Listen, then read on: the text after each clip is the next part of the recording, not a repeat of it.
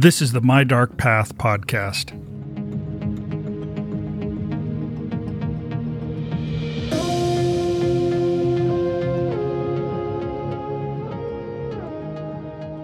At any given time, approximately 3 million people around the world are walking around with a battery operated device implanted in their chest. It's no larger than a matchbook, no heavier than 2 ounces. It sits just below their left collarbone, and it's there to help keep the electrical system of the human heart going when the natural system begins to give out. It's called the pacemaker. Every animal has a heartbeat. It's created when the muscles in the heart contract you can feel it, and if you listen closely, you can hear it. It's the first thing we check to see if a person is alive or dead. There's a small mass of specialized cells in the top of the right atrium or the upper chamber of the heart. It produces the electrical impulses or action potentials that cause your heart to beat.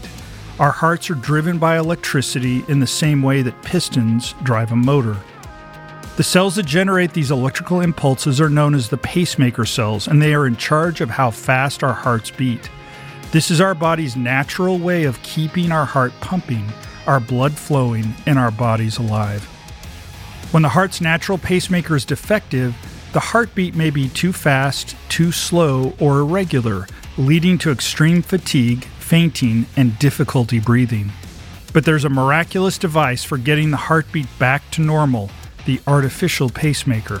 It's considered to be one of the most life changing inventions of 20th century medicine. So, where did the idea of using artificial electrical impulses to control the heartbeat begin? Well, as with most transformational inventions, it didn't come from a politician or government. There's a long chain of contributors, but I want to talk today about the transformational role played by an inquisitive man from Minneapolis, Minnesota named Earl Bakken and the inspiration he got from a movie he saw when he was just a little boy. And personally, the miracle of the pacemaker has become more than just theoretical to me. Just weeks ago, my own father had implanted a pacemaker made by the very company that Earl Bakken founded.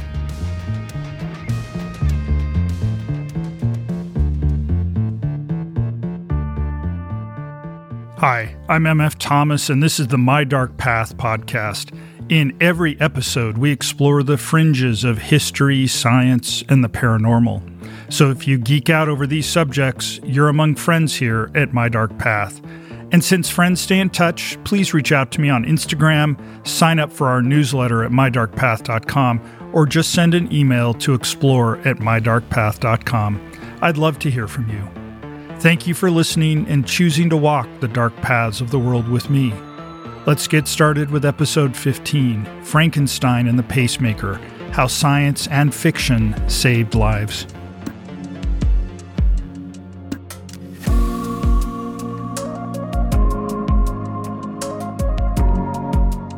Part 1 Earl Bakken was born January 10, 1924. Although he had a sister, she was 18 years younger, and Earl essentially lived the life of an only child. And from what we know, his parents surrounded him with just the right amount of attention and love to help him thrive. From a very early age, Earl was fascinated by anything electrical in the house.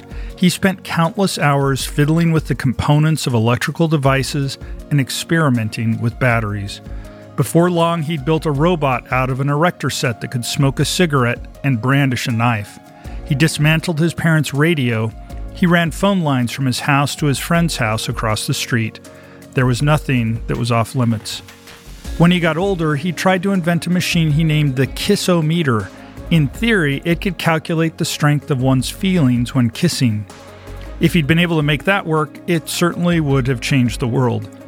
While some parents would have been terrified to see their child playing with electricity, Earl's mother not only allowed him to indulge in all the tinkering his heart desired, she encouraged it. In 1931, when Earl was seven years old, he was taken to the local movie theater to see a brand new film based on a famous book, Frankenstein. The legendary film, starring Boris Karloff, made many changes from Mary Shelley's 1818 book, but of course, Young Earl knew nothing of that.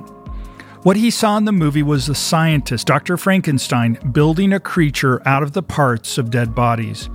The creature is placed on a platform, which is raised toward the roof of the lab. The roof opens up, and outside, there's a thunderstorm. A bolt of lightning provides the essential electric charge. The platform descends back into the laboratory where the doctor sees his creation's hand begin to twitch. In the feverish triumph, he screams, It's alive! It's alive! Something else became alive at that moment in young Earl Bakken.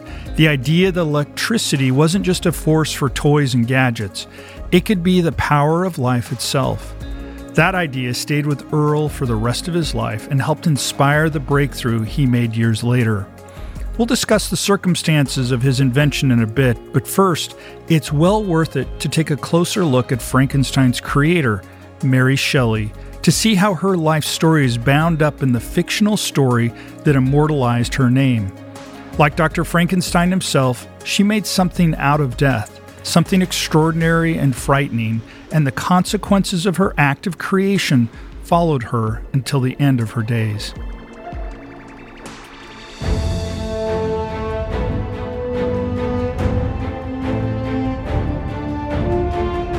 Part 2 There's an ongoing debate over what to call the creature stitched together from the stolen corpses in the novel Frankenstein. The book's full title, by the way, is Frankenstein or The Modern Prometheus. It never receives a proper name, and it's usually referred to as Frankenstein's monster or the creature. In the book, it learns to speak, and when it confronts its creator, it laments, quote, Remember that I am thy creature, I ought to be thy Adam, but I am rather the fallen angel. End quote. This biblical reference demonstrates to the doctor the consequences of playing God. He succeeded in creating life, but then rejected and abandoned the life he created. There's a 2017 novel by Theodora Goss called The Strange Case of the Alchemist's Daughter, which reimagines various 19th century characters, including Dr. Frankenstein's creation. In her book, Goss gives the creature the name of Adam. Although it's considered to be one of the pioneering works of sci fi and horror, there's so much more going on in Mary Shelley's novel, themes that still resonate over 200 years later morality, human nature, natural laws, alienation, prejudice, and the ethics of pursuing scientific knowledge. It doesn't take long to see the many connections between the themes of the book and the life of tragedy and rebellion she led. Mary was born on August 30th, 1797, in London, to William Godwin and Mary Wollstonecraft, both of them prolific and celebrated writers and progressive activists. But in a horrible turn of events, Mary's mother became sick from an infection while giving birth and died just 10 days later. People who knew her mother would tell Mary how beautiful she had been, how strong the resemblance was in both her looks and her temperament. So young Mary was haunted her whole life by the mother she never knew and the thought that she was some kind of copy born out of her mother's death. When Mary was four, her father remarried to a woman named Jane Clairmont. Jane had two children of her own and brought them into the new combined household. Little Mary started showing signs of alienation and loneliness. The feelings only got more intense when William and Jane had a child of their own. She became more and more withdrawn, more detached, and the clear connection between her emotional state and her father's new marriage created a deep rift between them. In addition, William's publishing house was deeply in debt, and he often needed loans and charity from colleagues to stay out of debtor's prison. The more Mary grew, the more her appearance and mannerisms resembled her mother's. She was such a strong, living reminder that her stepmother, Jane, began to develop feelings of resentment toward her. Mary was sent away to live with a family friend in Scotland. Later in life, Mary wrote of a time in Scotland as a blank and dreary period in her youth. But what was born of that desolate time, when her days and nights were long, lonely, and dull, were the beginnings of Mary's writing Although she had very little formal schooling, her father had tutored her extensively, and she spent her whole life around the poets and politicians and scholars he knew. With her life void of so many things love, family, affection, companionship she used her imagination to fill those empty spaces.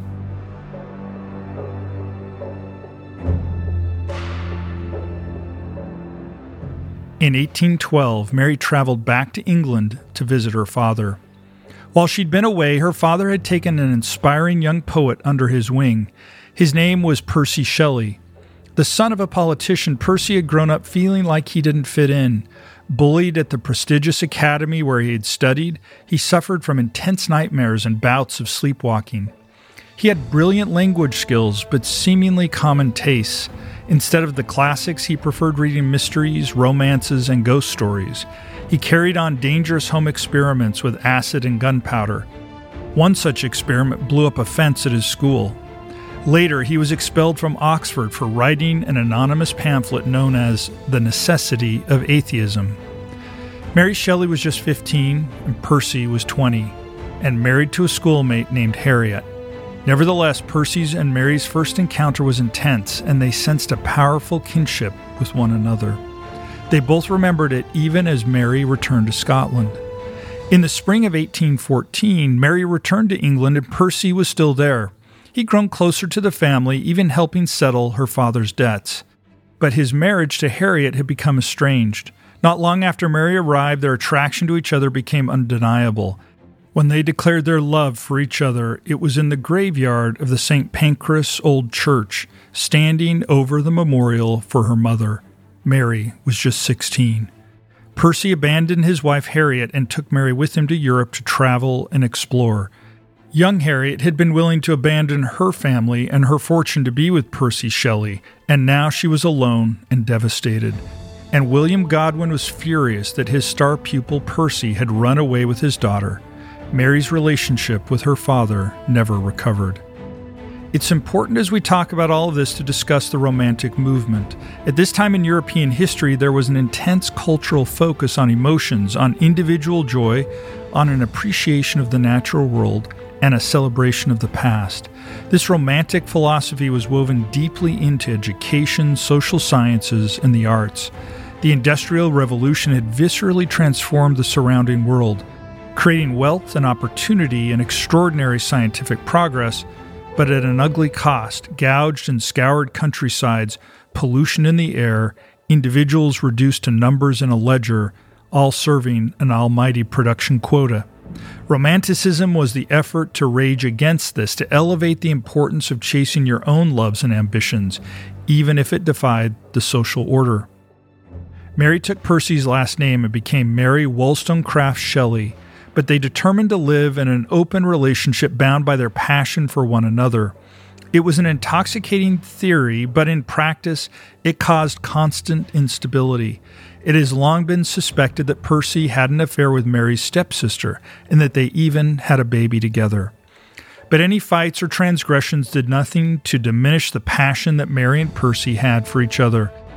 They were both romantics, they were radicals, and they were writers, and they supported each other's ambitions fully.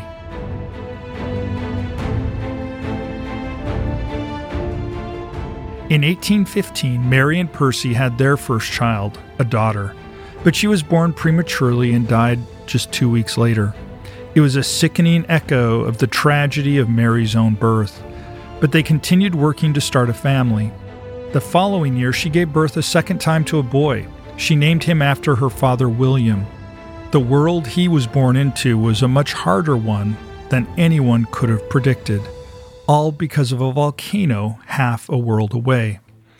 The worst recorded volcanic eruption of the 19th century came from Mount Tambora in Indonesia.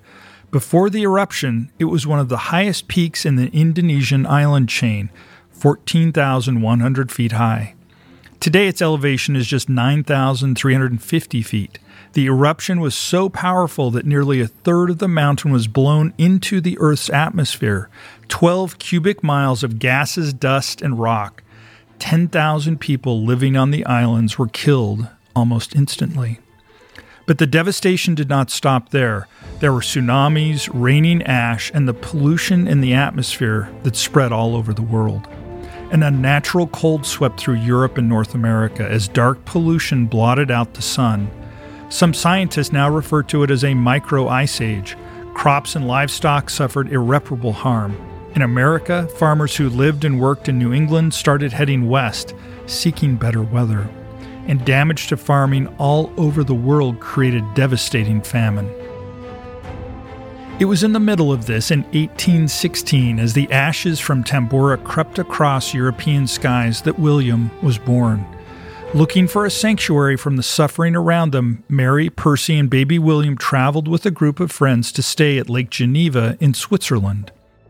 One of the friends staying there was the famous poet Lord Byron, and it was Byron who suggested a challenge to liven up their evenings.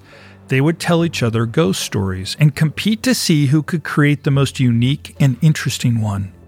And it was the story told by Mary Shelley, then just 18 years old, based on a nightmare that she'd had the night before that was the clear winner and became the basis of Frankenstein or the modern Prometheus. If you don't know the story of Prometheus, here it is. He was the Greek god of fire. His name means forethinker, and he was described in myth as an intellectual who eventually developed into a master craftsman, but he was also known to be a trickster. He played a prank on the almighty Zeus, tricking him into taking an offering of bones and fat rather than the meat. Zeus was enraged, and as punishment for the trickery, he hid the element of fire from all mortals. But Prometheus took it from where it was hidden and gave fire back to the earth. In retaliation, Zeus tied Prometheus to a cliff, where every day birds would attack him and tear out his liver, killing him until he was revived the next morning to endure the torture again. Zeus also ordered the creation of Pandora, who opened a jar which released all the evils and diseases that plague humankind. The message of these Greek myths was that claiming the power of the gods always came at a cost, and the idea was at the heart of Frankenstein. Mary Shelley set to work turning her ghost story into a novel, but tragedy continued to haunt her. One of her half sisters, Fanny, took her own life. Just one month later, Percy Shelley's wife Harriet also died by suicide, drowning herself in a lake at Hyde Park. She was just 21. Mary Shelley was just 20 when she finished her novel, and it was published on New Year's Day in the year of 1818. Through famine, broken relationships, and unimaginable grief, she carried her work through to completion, a work that has become immortal. While it would be comforting to imagine that this marked the end of a dark period in her life, that wouldn't be the truth.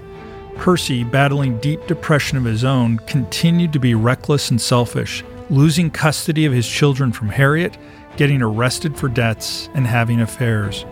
Mary had given birth again to a daughter, Clara, but Clara died that September, having lived just one year. The following June, Mary's son William died from malaria. Her next child, Percy Florence, would be the only one to survive into adulthood. These long years of death had taken a brutal toll on both Mary and Percy Shelley. They moved with friends to an isolated villa on the edge of a bay in Italy. Mary was lonely, describing the house as like a dungeon. In June of 1822, she suffered a violent miscarriage and nearly died from the loss of blood. Percy placed her in a bathtub and covered her in ice before looking for a doctor. The doctor later confirmed that this saved her life. Then, the ultimate tragedy. On July 1st, Percy went sailing with two companions. Their boat was overtaken by a fierce storm, and 10 days later, their bodies washed ashore.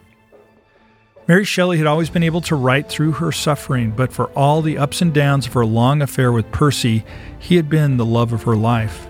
The despair of his death kept her from working for five years. By 1827, Mary was finally able to write to the best of her abilities once again, and she flourished both as an author and as an editor. She helped build the legacy of both Percy and her father, William Godwin, editing and publishing some of their works.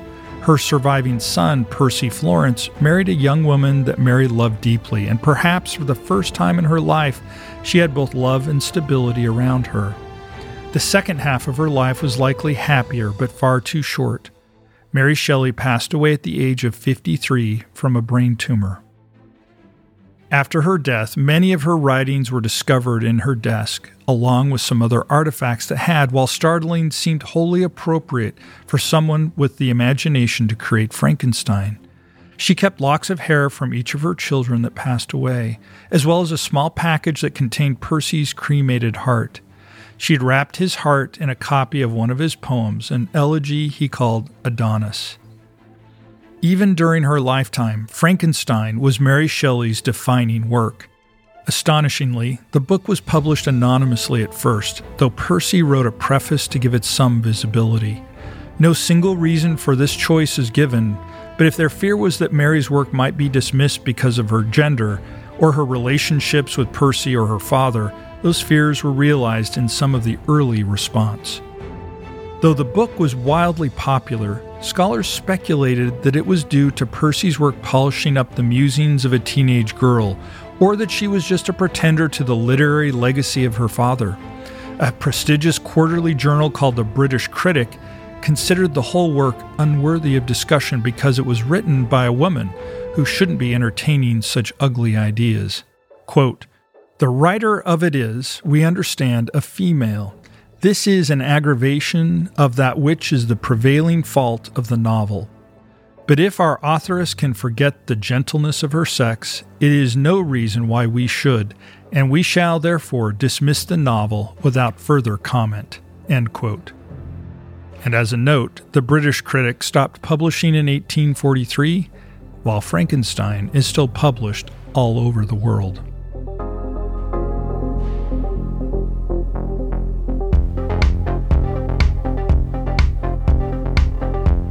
Part 3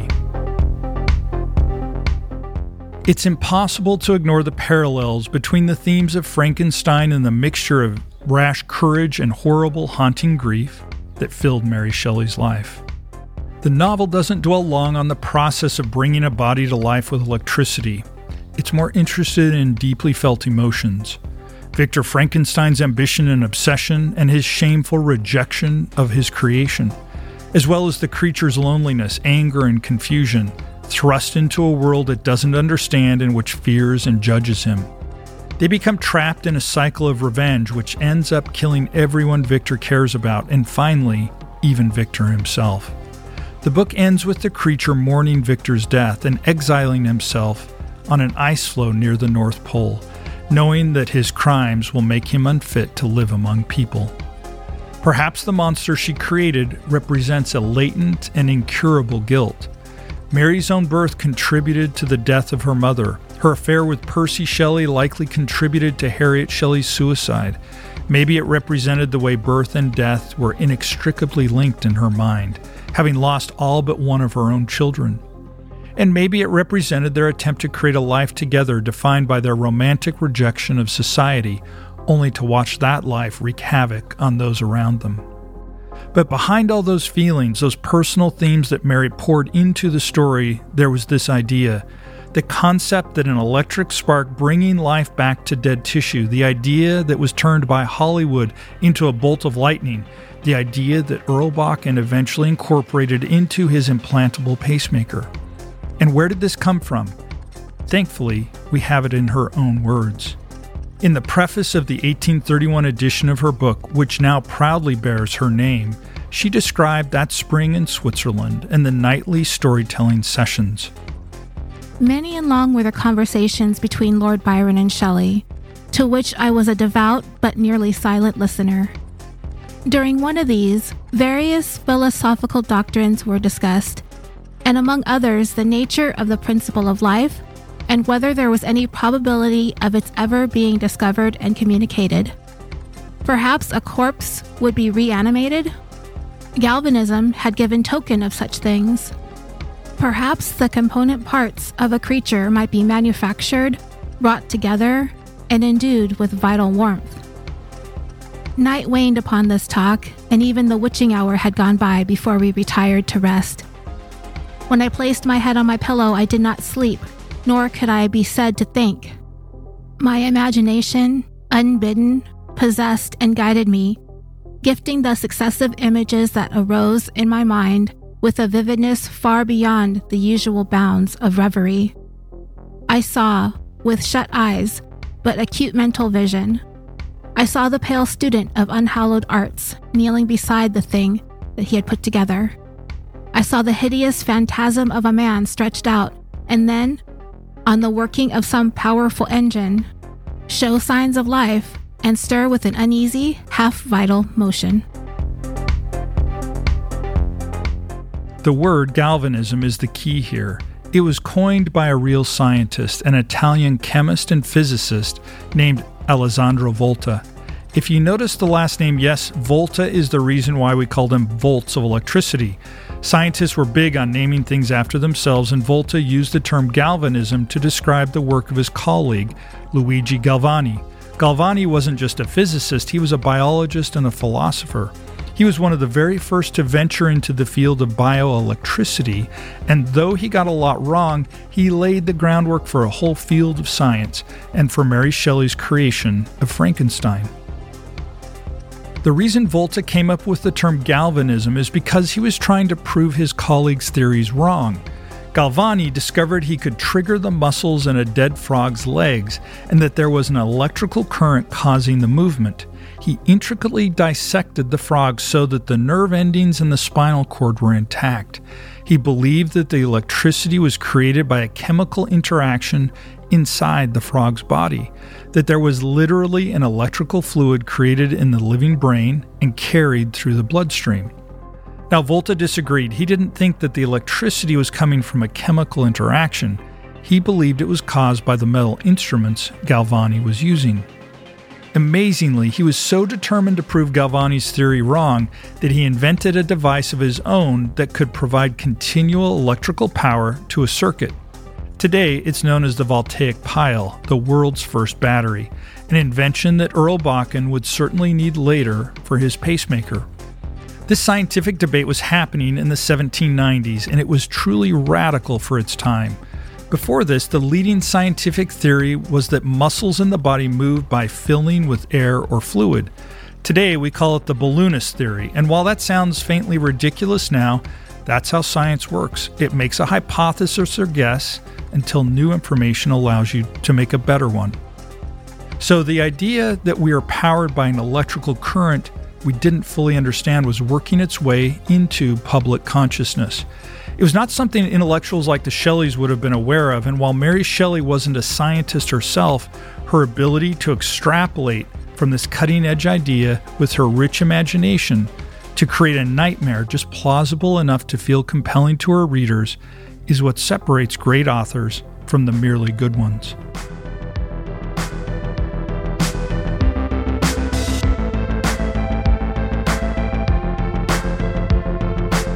Part 4 so let's come back to the young Earl Bakken and the movie version of Frankenstein, which he watched as a little boy over a century after its original publication. Like the creature itself, it was a little bit of a stitched together imitation of her book, with many changes that had become part of the popular image of the creature, even though Shelley never wrote them, like the metal bolts on the creature's neck. In addition, in Boris Karloff's first performance as the creature, he doesn't speak. Mary Shelley's Frankenstein eventually gains a full human vocabulary and is eloquent in communicating his anguish. But Bakken didn't know any of this. But here was a fantastical vision of the power of electricity, not just to power gadgets or equipment, but life itself.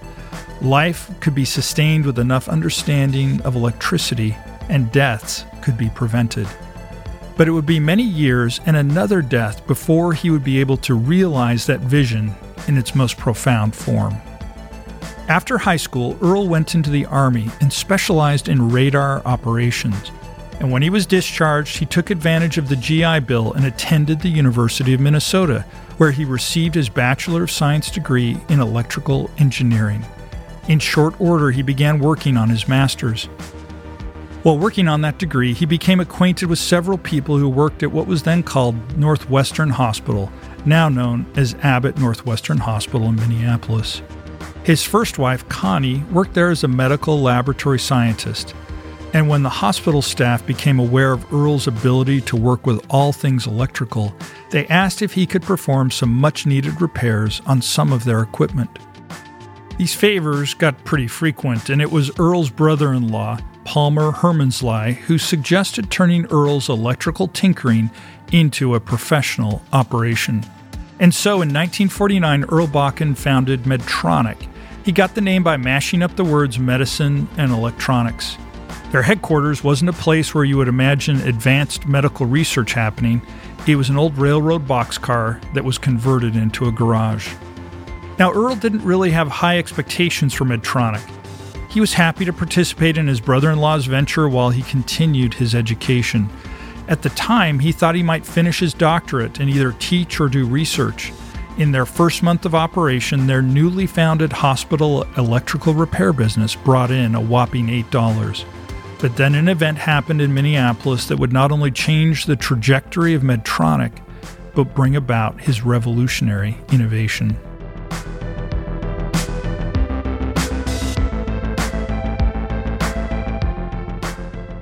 On the evening of October 31st, 1957, the Twin Cities of Minnesota, Minneapolis, and St. Paul experienced a blackout one of the biggest metropolitan areas in America was suddenly without power.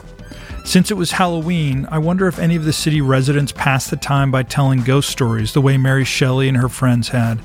After all, they didn't have electricity to light up their homes at night either.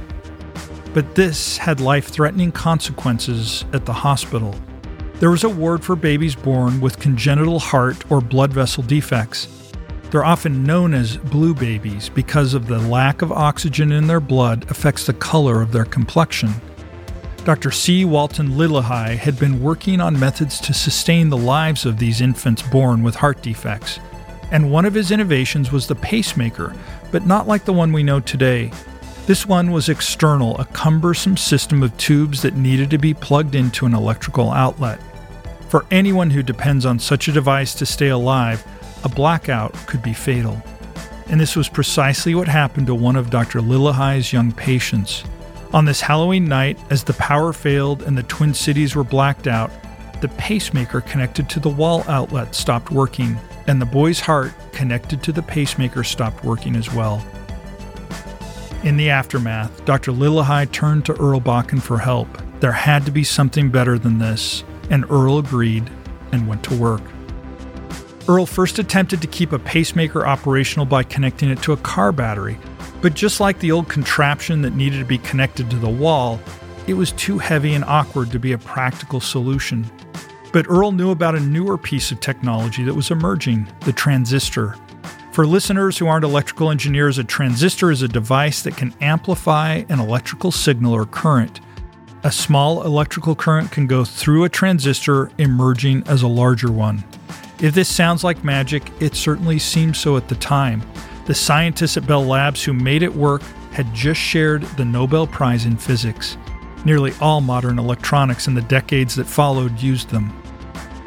With transistors, Earl was able to make pacemakers that were smaller and lighter and generated less heat.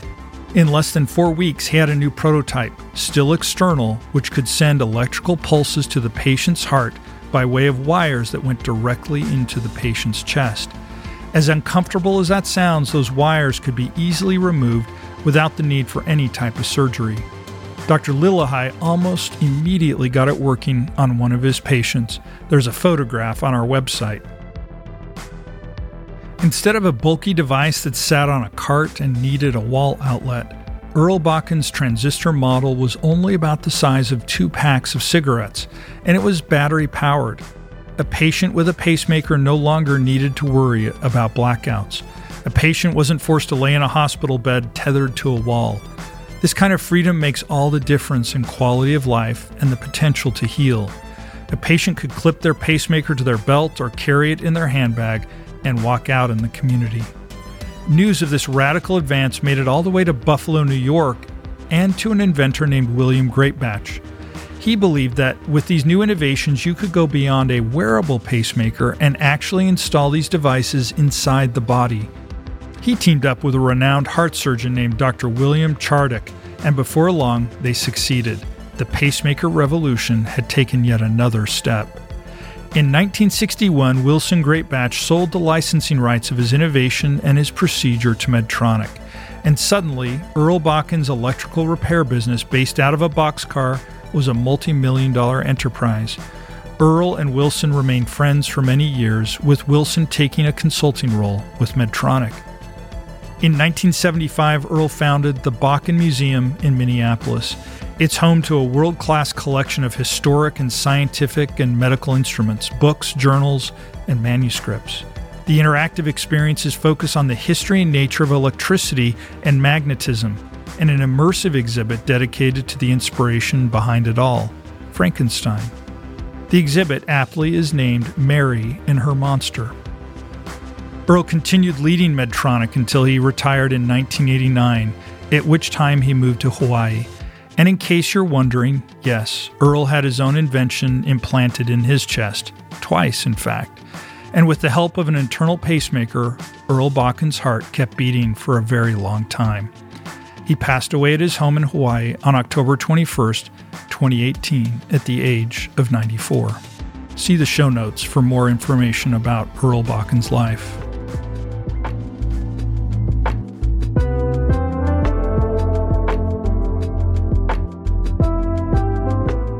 Part 5 I can't imagine what Mary Shelley would have thought knowing that by putting some advanced scientific ideas she'd heard about into a scary story to amuse her friends, she created something which came back out of the realm of fiction to impact real science. That an invention inspired by her work would help preserve life and extend people's years of happiness and independence. I hope she would see it as a final victory.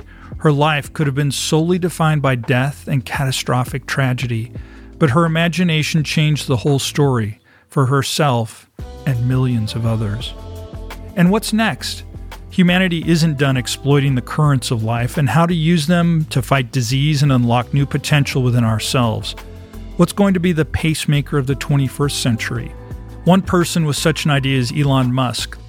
The famous, often controversial technological entrepreneur was one of the original generation of dot com tycoons who helped create PayPal.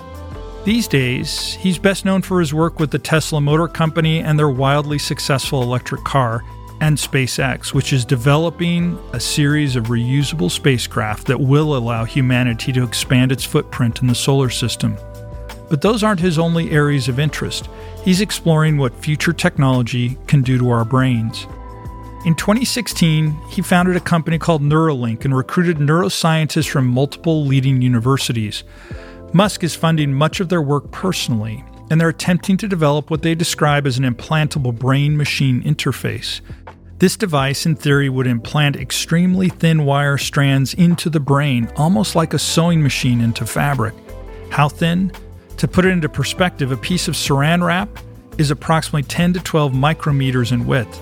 A Neuralink thread would be between 4 and 6 micrometers in width, so less than half the width of a piece of plastic wrap.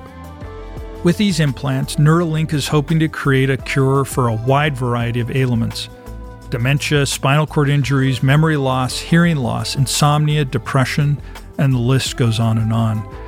The simple but revolutionary goal is to integrate human intelligence with artificial intelligence, using external processing of a machine to repair or even replace lost functions in the brain. While tests have been performed on pigs, human trials may still be a ways off. The intention is to start by focusing on cases of paralysis or paraplegia.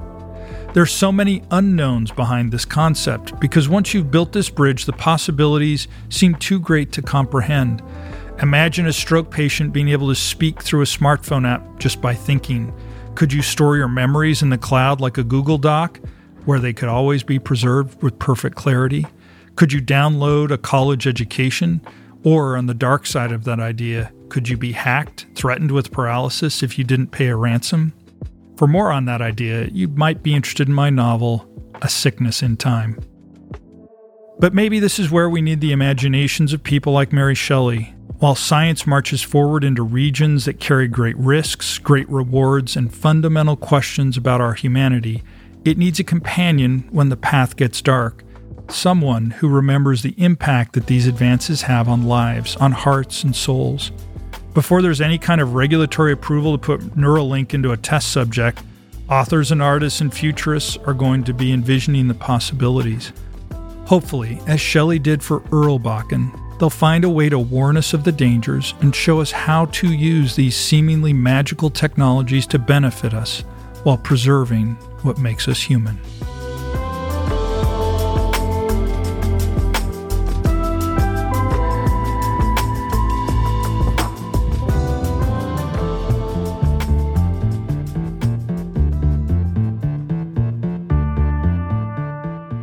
Thank you for listening to My Dark Path. I'm MF Thomas, the creator and host. I produce this show with Evadine Hendricks and creative director Dom Purdy. This story was prepared for us by Roseanne Sinclair, the voice you've also heard reading Mary Shelley's words. Check out her own excellent true crime podcast, California Dreaming. Roseanne also narrated the audio version of my second novel, A Sickness in Time, a medical sci fi thriller. Our senior story editor is Nicholas Thurkettle, my co author on that book. Our lead researcher is Alex Bagasse. I'm grateful to each of them and the entire My Dark Path team. Please take a moment and give My Dark Path a five star rating wherever you're listening and share it with friends and family. This really helps the show grow and reach new listeners, and we love to hear your feedback. Again, thanks for walking the dark paths of history, science, and the paranormal with me. Until next time, good night.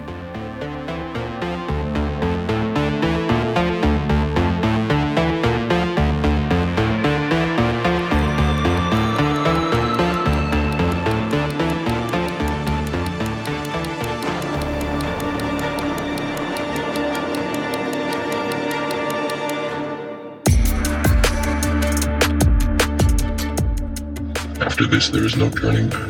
You take the red pill you stay in Wonderland, and I show you how deep the rabbit hole goes. Follow the white rabbit. What was the name of the first patient with Earl's pacemaker? What was the name of the first patient with Earl's pacemaker?